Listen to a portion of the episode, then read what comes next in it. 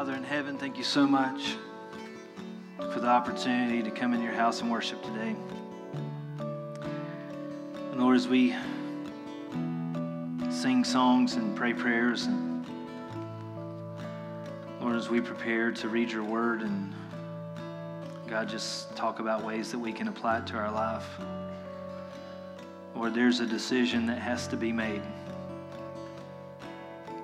God, we have to decide whether or not we truly believe in the things that we're saying right now. If we truly believe in the words that we just sang, if we truly believe in the words that we're offering up in prayers, if we truly believe in the words that we're about to read, God, we have to make that decision.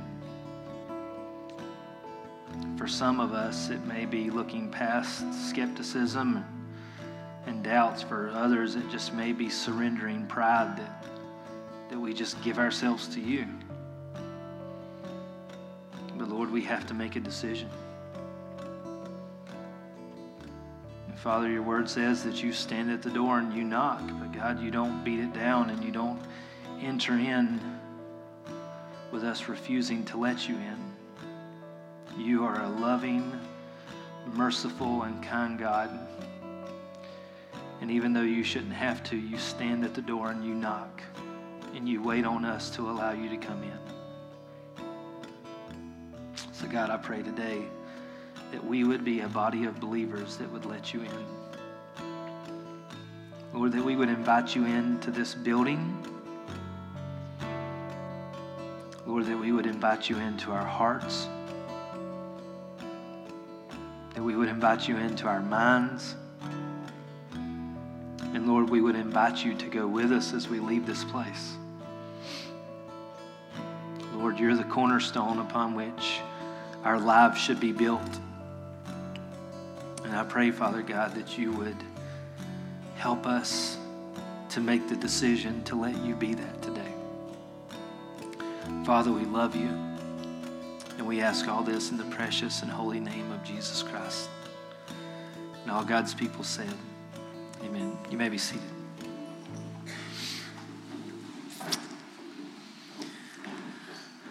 So we're in week six. We're talking about faith in motion for those of you may not have been here. And today's title of the sermon is, is that faith takes time.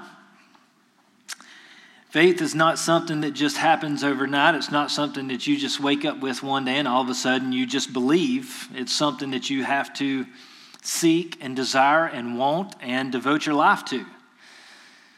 I shared with the first service this morning that I can remember being a young kid and going to church and being taught about Scripture. And, you know, we'd periodically, uh, periodically go to church. It wasn't like an every week thing, but we would go and, and I knew Scripture and I knew some Bible stories.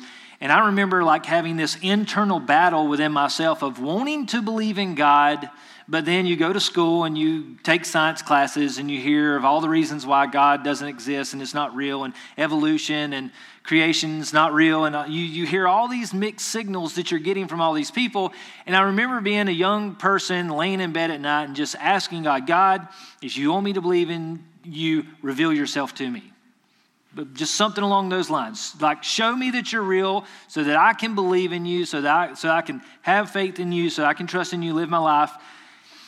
And I spent a long time doing that. It wasn't like God just showed up right whenever I asked Him to, but it was something that, that was always pressing on me that I, I wanted to do. And eventually there came a time when I was 16 and I came through the doors of this church and God truly revealed Himself to me.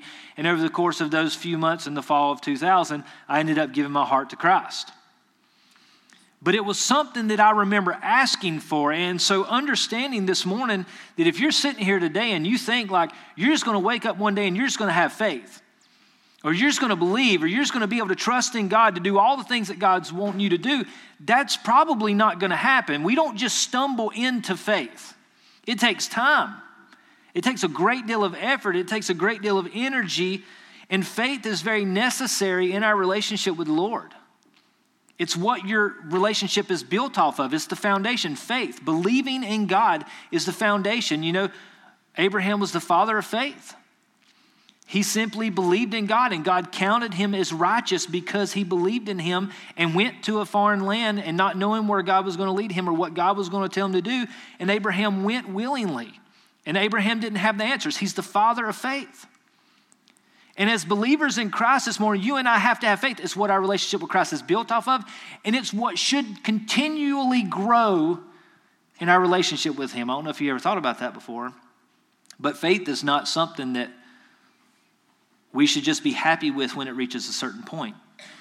Faith is one of those aspects of your relationship with the Lord that it can continue to grow as long as you live. But you have to put it to exercise.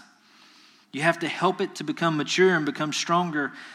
And it's a necessary part of your relationship with God that must be lived out and displayed to other people. People need to see that you have faith. It's an incredible witness to other people in believing in God and trusting in Him. And Noah did a good job of that. And we're going to read in Genesis 6, verses 14 through 22. Same similar passages of scripture we've been reading in. We're going to keep reading them because I want you to get it through your head. There's a lot of stuff in this passage that we miss because children's church has always done a good job of churching this thing up and just like making, okay, God did this incredible thing. But we don't really think about a lot of the backstory and what went into this for all this to happen. So we're going to keep reading until we can pull some of these things out.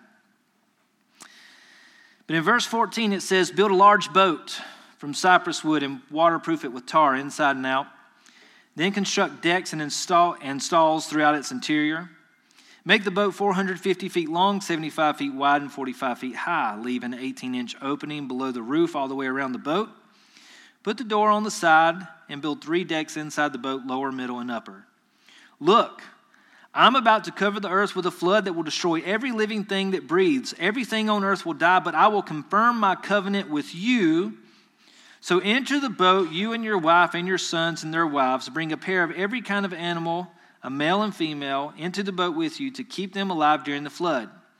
Pairs of every kind of bird and every kind of animal and every kind of small animal that scurries along the ground will come to you to be kept alive.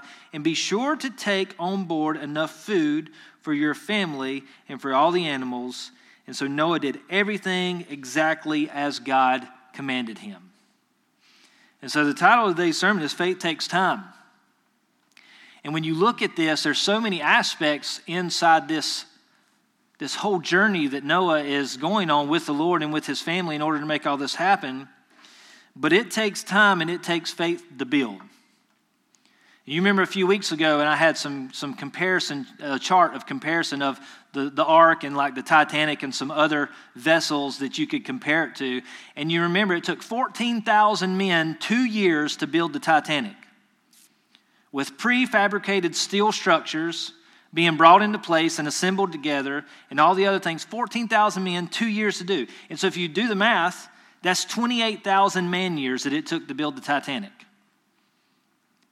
For Noah to take on the responsibility to build something like the ark, the size that God wanted him to build it, it would seem impossible, right? I mean, I don't know about you guys. Have you ever been faced with something in your life where you're just like, this seems impossible to do. Like, I don't feel like I can do this, like, this takes too much time or too much effort or too much money. It just seems impossible. And so when you look at Noah and the whole idea that he has to build this boat, and the concept that a boat may never have been built before, the simple fact that he had never built a boat before, and now he's got to build this monstrosity of a structure and then have faith that it's actually going to float with him and all the animals in it. It takes faith to build. Hebrews 11, verse 7, we've read it several times. Let's read it again. But it said it was by faith that Noah built a large boat to save his family from the flood. He obeyed God who warned him about things that had never happened before. When you look at Noah, this whole story is based around faith. And as people, nothing that is good or worth doing is just going to happen. You ever heard that before? It's not, you're, you're not going to stumble upon. Anything that's good or is worth having is worth working for, right? Do you believe that? In life, most things that are good, you're going to have to work for. You're going to have to sacrifice for. And you know that just in the physical things of life, that if you're willing to sacrifice, if you're willing to work for stuff, that you can have better or nicer things. And it's very similar that there's so many things about faith that parallels to the physical world. There's so many things about your faith and your relationship with Christ. If you're willing to work, to put the work into it and the sacrifice, you can do it. And when you look at Noah, Noah is completely committed to this moment, completely committed to building what God has called him to build. And you're sitting here this morning and, you have to believe and have faith that God wants to do something through you, that God wants to do something great through you. And let me tell you, if you don't believe that God wants to do something great through you, then chances are He's probably not going to do something great. Because if you don't believe that, you're not going to prepare for it. You're not going to build, you're not going to do what it takes in order for you to build your relationship with God to get to the point to do something great for Him. You have to have faith and be able to believe in that. But it costs us to build. Anybody build anything in the past few years? It costs more to build now than it used to. It costs a lot to build. It's expensive. And your relationship with Christ is no different. It's going to cost you. But you have to have enough faith in Christ in order to be willing to devote things to Him, in order to build your relationship with Him and build your faith in Him. You got to be willing to give time. It takes time. The older you get, the more you realize how precious time is. We have a lot of older people in our first service this morning. They were in here. And we got some older people in there, some people in their 90s. They were nodding their head. Time is precious. As they realize their clock is running down, you think about some of the things that you wish you could buy. Time would be one of the most valuable things in this world if you could figure out a way to sell it to people. Think about how much money we spend on stuff to save time, whether you realize it or not. But you got to be willing to devote time to build your faith, to build your relationship with Christ. It's not just going to happen.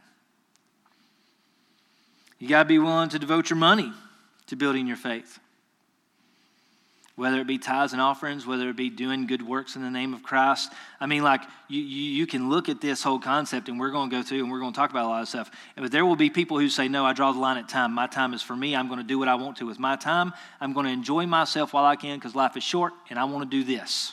And they draw the line at time. And some people would rather have their time and give away all their money just to have their time. Does that make sense? And then there's some people who look at money, and money is the most important thing. They'll spend their, all their time working to make more money, and the money is their, their thing that they cling to. And they say, well, when it comes to God, money's where I draw the line. I'm not giving money. You have to be willing to devote all aspects of your life to the Lord in order to see your relationship with Him grow. Whether you agree with it or not, there's a reason why Christ calls us to do certain things, and we have to be willing to step out on faith and do the things that Christ has called us to do in order to see our relationship with Him grow and mature the way that it's supposed to. And it's amazing. Like you, you hear people, you hear people in the church who talk about when they've given something or they, they've given financially or they've given time wise on whatever it is that they give, how God almost like pays them back almost immediately in like some of these amazing stories that people will give testimony to where they'll sacrifice and they'll give and they'll do certain things. When they surrender it to the Lord, it's almost like the Lord gives it right back to them. You got to be willing to have faith that God's going to do that. And even if He doesn't, are you going to have faith enough to be okay with it? It takes faith. Your mind must be devoted to the building of your faith allowing God to enter into your mind, your thoughts, the things that you think about, the things that you dwell on, the things that you dream about. Are you willing to devote your mind to think about God, to ponder on, to think about ways to serve Him, to think about ways to honor Him, to think about ways to minister to other people, allowing God to have your mind, devoting your mind to the building of your faith? You got to be willing to devote energy. The older you get, the less energy you have. Some, had some people this morning. It takes a lot of energy for some of them to even get out of bed and be able to come here this morning, and they could use that energy doing some other things. And so you got to be willing to devote energy. Because your relationship with Christ is not something that you're just going to stumble into. It's something that you have to desire and you have to want and you have to be willing to invest in time, money, energy, everything else in life that you come to and that you're investing in. Does it not cost time, money, effort, and energy? Whatever you want to be a part of, it costs you something, and Christ is no different. In your family, you must be willing to devote your family to the building of your faith. And you look at this and you say, okay, like, how does this apply to Noah? You think about Noah in this moment. And, and the Lord came and spoke to him. He said, For you alone are righteous in all the earth. So it wasn't like his sons and his daughter in laws were counted righteous among the people, but they were kind of blanketed with Noah's righteousness. But in this, Noah agrees to build the ark, and his sons and his daughter in laws are brought into this effort. And his willingness to be obedient to the Lord brings along his sons and his daughter in laws in this process to be a part of this great thing that God is doing. And there's some of you in here this morning, you need to understand with everything that you are that your children may not be where you want them to be right now. Your grandchildren may not be where you want them to be right now.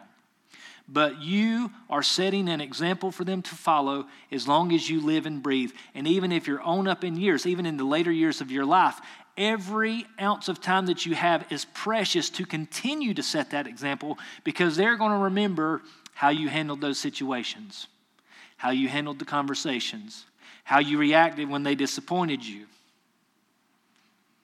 They're going to remember what you promoted to be important in their lives. They're going to remember what you placed your emphasis on. They're going to remember how important that bank account was to you. They're going to remember how important your time was to you. And you set the example for them in hope that one day they will see and understand the righteous life that they need to be living because they've watched you do it and realized that it is possible and it's something that they should be doing too because it will bring conviction on their life. Because the last part of that verse in Hebrews 11 was Noah's faith condemned the rest of the world through his righteousness. Your life will help convict your children to live the way that they're supposed to be.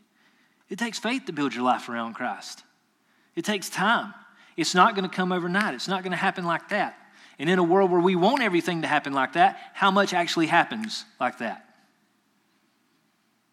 Anything worth having is worth working and fighting for. If you believe that Christ, if you believe in Him, then He needs to be worth fighting for and working towards to build your relationship with Him and to build that faith with Him. Point number two it takes time and faith to prepare. Don't think for one second that you can just go out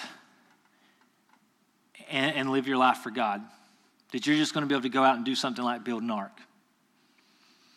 Noah had been preparing for 600 years. We've talked about this weeks ago. For 600 years, he lived a righteous life when the rest of the world was living in sin, living in evil, living violent lives, and nothing was ever happening to them, but he was faithful for 600 years. And he didn't know that he was preparing himself to build an ark, but he was faithful for 600 years and inevitably prepared himself to continue to be obedient to everything that God asked him to do. And you look at verse 22 in chapter 6, what did it say about Noah? He did everything just as the Lord commanded. 600 years of preparation. No telling how long he spent building the ark. Some people say 120 years. We don't really know. There's some reasons why they say 120 years, but it's not definite. But taking the animals on board in preparation. I mean, you know, there, there's one thing like when it comes to building the ark, but then when it actually comes time to like gathering the animals on board, taking all the food on board, enough for you and the animals, and like really buying into this thing. It's like it's one thing to build a really cool big boat and be like, yeah, this is cool, we did this, now it's done. But it's another thing to get on that thing and then trust it to stay afloat. Now, I don't know about y'all, but we just got done building a house. Still working on it. There's been times I thought it might fall in. It might burn up. Like it was, we were kind of nervous to move into it to begin with because it had not, time had not proven its stability. And if God called me to build a boat and I built a boat for the first time, I'd be a little weary about getting on it with all the animals on earth and my whole family and enough food to feed us all for over a year and be like, yeah, this thing, we got this. We, we can float on this. It would be terrifying. But to prepare, to get the animals on board, to get the food, and just simply getting on the boat. I don't know if you've ever been on a ship in the middle of the ocean. We've traveled in between the, the main island of Haiti and uh, the, the other small island that Greg was on. And it was one of those things like it's kind of fun, but it's also kind of terrifying. I just don't like being out in the middle of the ocean. Just knowing like you're looking around, it's like there's no telling what is underneath me right now. Like it's just, it doesn't excite me at all. Just getting on the boat and being willing to have faith that God is going to work everything out. You know, it's like there was no udder. There was no steering wheel. There was no way for Noah to like take this. He, it wasn't like they were just out cruising around in the middle of the flood. They were literally free floating wherever it was going to take them to go. And to have enough faith to get on that boat with all those animals and do everything that he was supposed to do. A lot of times we glorify this story, but it's not as glorious as what we would like to think it is. It would take a lot of faith and a lot of difficulty to prepare. In Luke chapter 21, verses 34 through 36, Jesus is speaking to his disciples and he's talking to them about what it means to be prepared and inevitably what they are preparing for. Because you and I, we have to make preparations for everyday life, but there's an end game. There's something that we are inevitably preparing for, whether we realize it or not. And Jesus speaks about this. He says, Watch out. Don't let your hearts be dulled by carousing and drunkenness and by the worries of this life.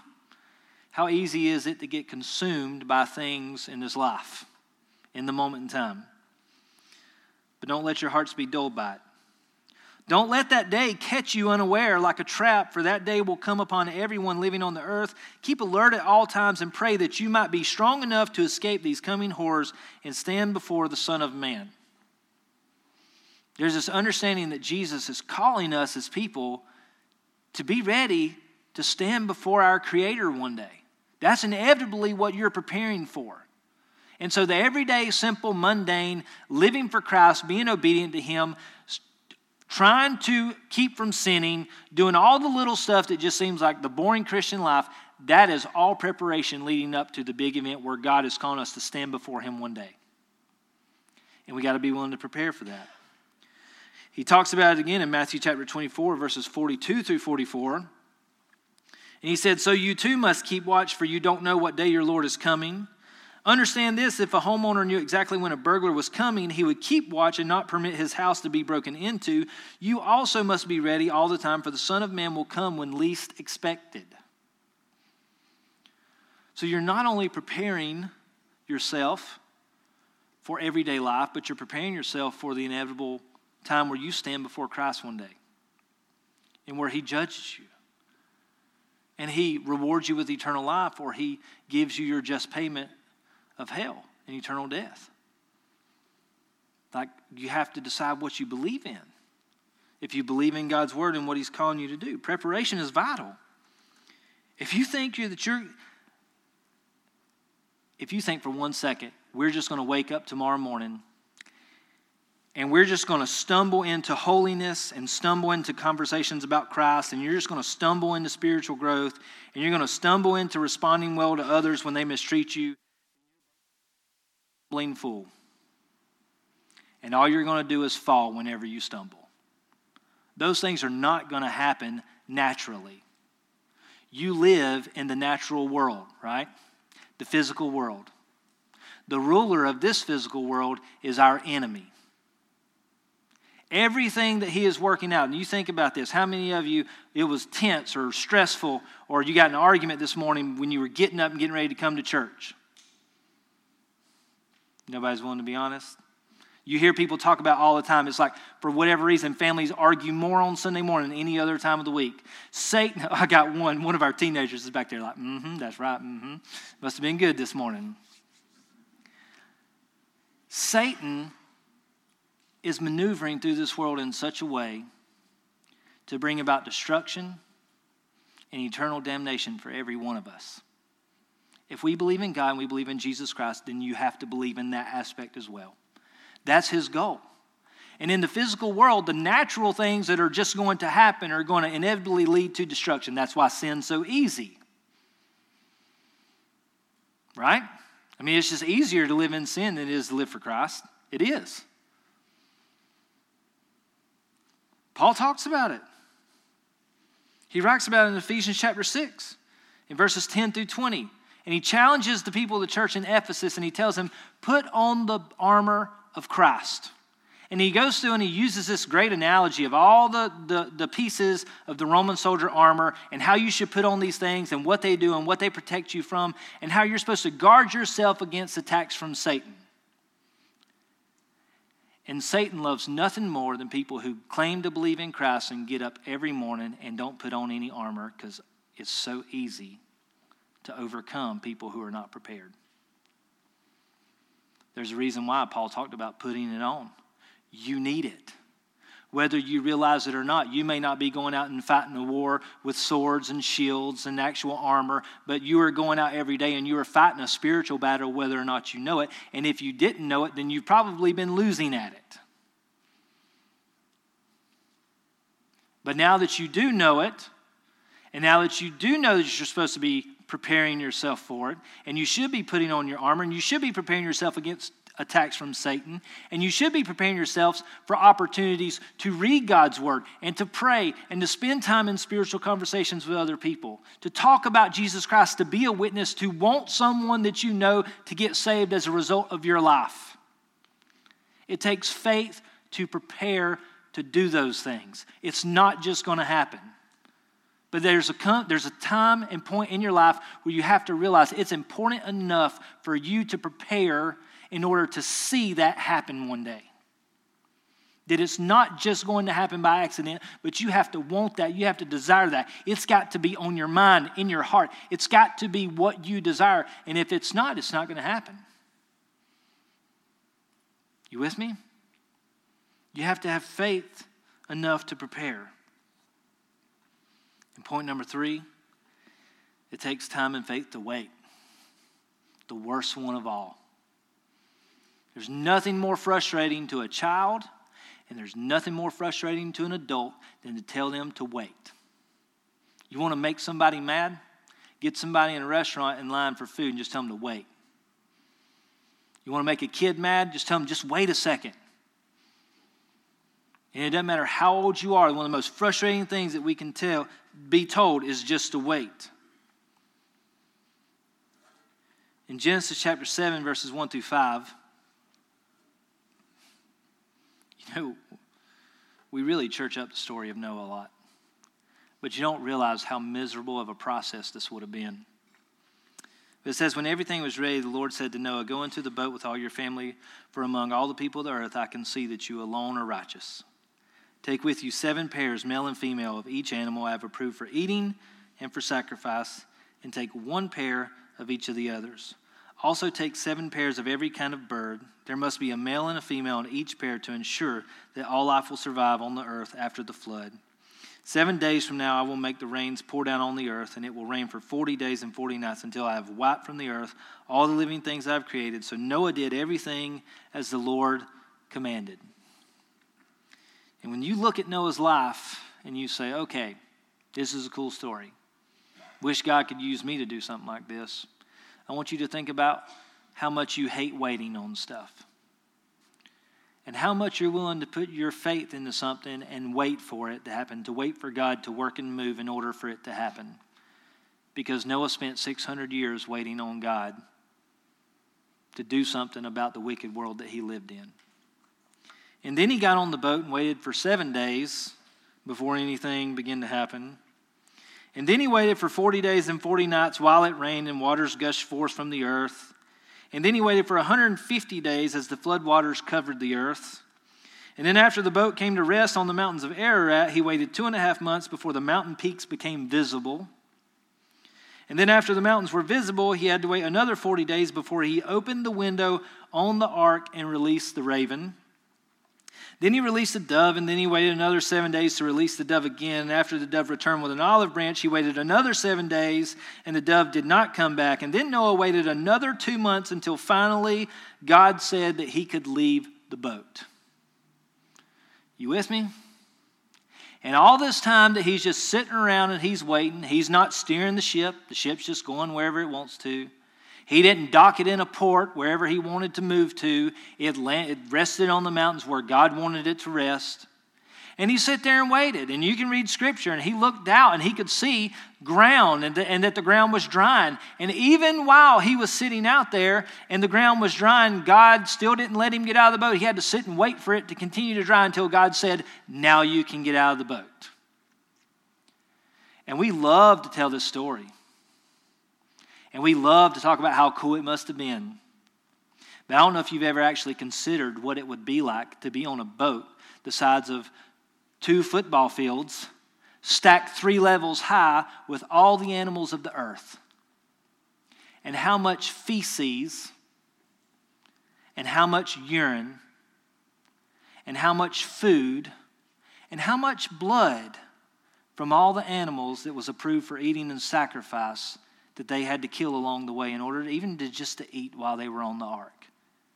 And the fact that there was only one window that we know of, and the smell. Any of you ever walked into a dog kennel before with a bunch of dogs?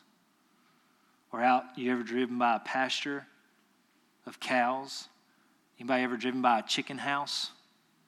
You go through Westminster, down the main road in Westminster, there's chicken houses everywhere, and you literally cannot breathe because the smell of chicken poop is so thick that you cannot take a breath of fresh air anywhere you go. And that's outside, driving down the road. And we love to think the story is so cool, and it would be great to have all those animals on the ark. But when you think about the immense amount of stress and preparation and building and suffering and work that went along with this for Noah to do what God had called him to do, to do something amazing. Don't fool yourself to think that if you believe in God enough that He can do something great through your life and you want Him to do something great through your life, that it's just going to happen. Because it's going to take time and sacrifice and suffering and pain. And I don't know about you guys, but anytime we've ever had stories in our life that were worth telling and sharing, and some of the best memories and funniest stories come from some of the worst times that we've ever had in our life, right? I mean, like you can look back on stuff and you're like, it's funny now, it was not funny then. And this is one of those stories. Like we read it and it's glorified and it's great. And we say, oh, this is really cool now. I'm sure when Noah was on there shoving elephant poo wherever he put it at the time, if he was able to get it out of the boat, he was like, oh, this is great. It would not be something that he was enjoying, nor his family would have probably enjoyed at the time. And then to be on that boat and having to eat with all that just surrounding you all the time. To eat a meal while all that was going on. You have to have faith. Catch what I'm throwing at you this morning? Waiting. Waiting is one of the worst things that we have to do. Waiting on God to show up and move and do according to His will and His timing is one of the hardest things that you will do as a human being. Because we as people, we love to get our greasy little hands in the middle of everything, and inevitably we end up screwing it up. But we like to participate and play in it, right? Like, like we want to have an impact in this, and so, so that we feel like we're doing something, but that's not what God calls us to do. In Psalm chapter 46, verse 10, there's this first half of the verse that everyone loves to use, and you see it on signs and people's hanging on their wall in their homes, and it says, Be still and know that I am God. Right? And that's a great verse. We love that verse. But when you think about this, the writer of this psalm and I'm going to read verses 9 through 11 just so we can kind of get a little picture of what's surrounding this verse. And it says, He causes wars to end throughout the earth. He breaks the bow and snaps the spear. He burns the shields with fire. Be still and know that I am God. I will be honored by every nation. I will be honored throughout the world. The Lord of heaven's armies is here among us. The God of Israel is our fortress. And the person who's writing this psalm is not just talking about things of, oh, life is frustrating, I'm waiting on this job or this thing to happen with this relationship, or, you know, this is really bothering me and I, I need the Lord to show up in this. No, these people were actually talking about armies surrounding them. God is the one who defeats armies. He's the one who burns the shields, snaps the bows, breaks the spears. He's the one who conquers all this. And even in the midst of while death is actually looming down on you and threatening you, it, it takes a lot of gumption for somebody to sit there and write something down where they say, Be still and know that I am God in the midst of possible death coming over their life. And the time where we need that verse the most is the time where we are feeling the weight of the world on our hearts and our minds and our chests, and we can't sleep, and we want to do something. We bitterly, anxiously want something positive to happen in a situation, and those are the times where we need that verse say, Be still and know that I'm God. And it's not easy to wait. It takes faith to sit back and wait and allow God to do what we cannot do. Right? And there are some people saying, well, I would rather do something than nothing. And sometimes doing nothing is the better answer and just letting God do it. As people, it takes a great amount of faith to sit back and wait on God to do what He's called us to do. And this morning, it could be fear. There could be fear in your life that's keeping you from having faith to build, to prepare, to wait. It could be pride. It could just be personal selfishness that this is life. There's only so much of it. I'm not ready to do this. But I'm telling you guys, if you want to grow in the Lord, if you want to grow in your relationship with Him, you need to be willing to invest in your faith. And it takes time. And you got to build it, you got to prepare for it, and you got to wait for it. It's not just going to happen like that. It's something that you have to be willing to invest your life in. And the question is, is do you believe in God enough to step out there and invest your life in it even when it doesn't make sense to anybody else?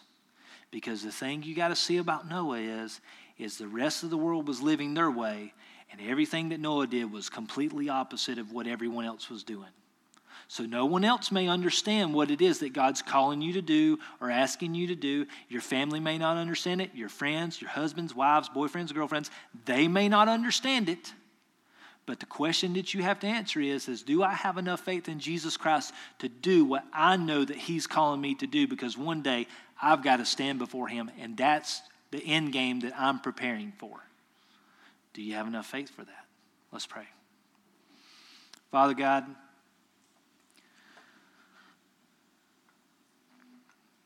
We just want to say that we love you today. And Lord, we may not always show it by our decisions and our actions, but Lord, we thank you for your love and mercy in spite of those things. And Father, as we sit here today and we contemplate what it's going to take for us to grow in our relationship with you and to be closer to you, Lord, to grow in our faith and mature in it, Lord, we realize that it costs a great deal. But Father, help us to remind ourselves and cling to the understanding that anything that is good is worth fighting and working for. And Lord, you above all things that exist, not only on this earth, but in all of creation and all of the cosmos, God, you are worth fighting and working and sacrificing for. And I pray that you would help reveal that to us so we would be willing to give ourselves to you more and more each day. We love you, and we ask all this in Jesus' name. Amen. You're dismissed. Thank you.